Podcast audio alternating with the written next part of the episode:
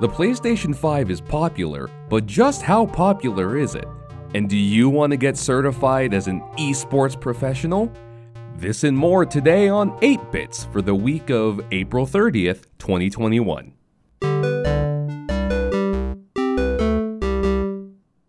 Welcome to 8 Bits, a weekly podcast giving you 8 bits of video game news and a quick way to get you on with your day. I'm your host, Frankie Godoy. Now, let's get started. The PlayStation 5 is the fastest selling video game console in history. Despite a global pandemic and a semiconductor shortage, the PlayStation 5 sold through 7.8 million units by March 31st, 2021. Sales are 200,000 more than the PlayStation 4 at launch. The PlayStation 5 also sold more than 2 million additional units in the fiscal year 20 than the PS4. Moreover, last year was Sony's Game and Network Services division's largest year in history, bringing in about $25 billion in revenue. Out of all the sections on the annual earnings release, digital software and add on content was the single largest contributor of sales across the whole company, bringing in more than Sony's entire music and film divisions. PlayStation Plus has also added over 6 million additional paying customers, though, curiously, there are 5 million fewer monthly active users on PlayStation, dropping from 114 million to 109 million from last year. Also, Among Us is coming to PlayStation, as the last major system you couldn't play the game on. Neil Druckmann and Halley Gross, writers behind The Last of Us Part 2, appeared on the Script Apart podcast and had a lot to say about their game and the projects around the series, particularly a third entry in the series. When talking about a sequel, Druckmann said, quote, I don't know how much I want to reveal, and I did write an outline for a story that we're not making, but I hope one day can see the light of day that explores a little bit of what happens after this game. We'll see, unquote. Druckmann also spoke about the process at Naughty Dog following the release of a game, what exploratory steps they take when approaching new projects. As for the original film adaptation falling apart, Druckmann spoke on how the studio was seeking more action set pieces, while that's not what he wanted for the movie, searching for more of a indie movie feel. The Last of Us is now being adapted for television with HBO, starring Pedro Pascal as Joel and Bella Ramsey as Ellie. Yoshinori Ono, the producer of Street Fighter and many other fighting games, is joining a new studio. After leaving Capcom in summer 2020, Ono has now been appointed as president and COO of Delightworks.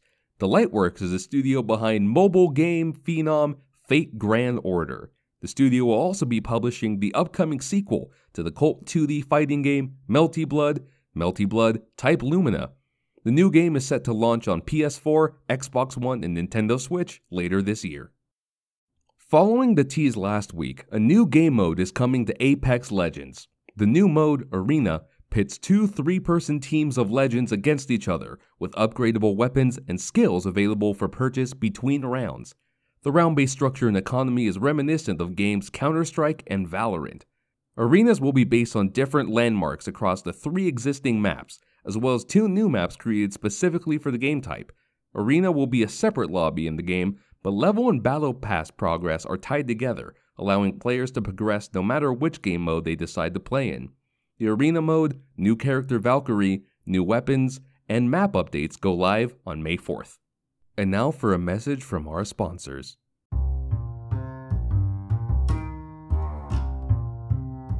Wow, I'm really tired, but I don't want to drink coffee. And all those brand name energy drinks, ugh, so expensive.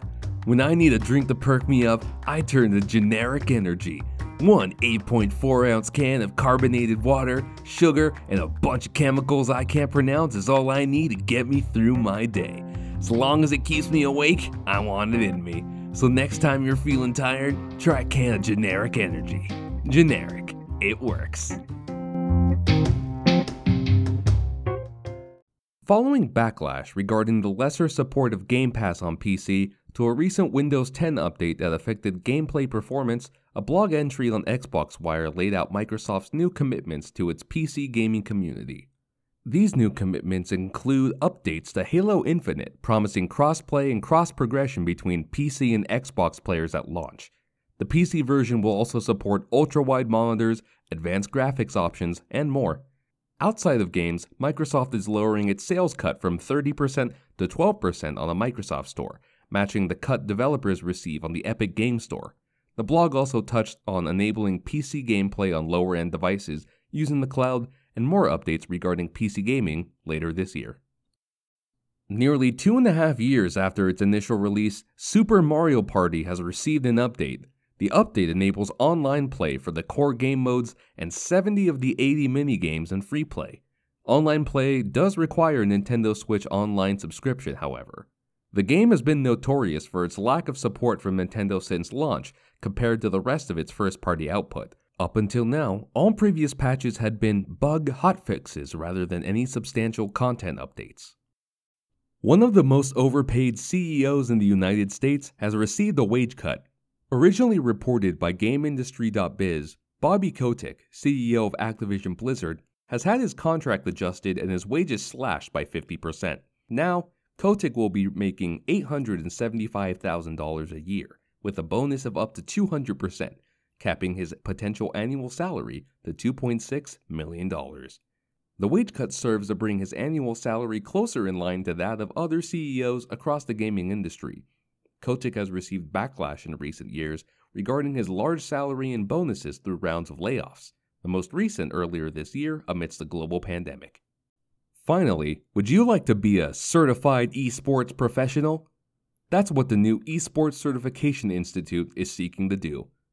Created in collaboration with several esports industry members, from coaches to players to commentators, the ECI is a public benefit corporation seeking to offer professional certification for people looking to join the esports industry. Members spoke about existing issues in the industry, including a lack of diversity, nepotism, and an overall difficulty to entry for motivating the program.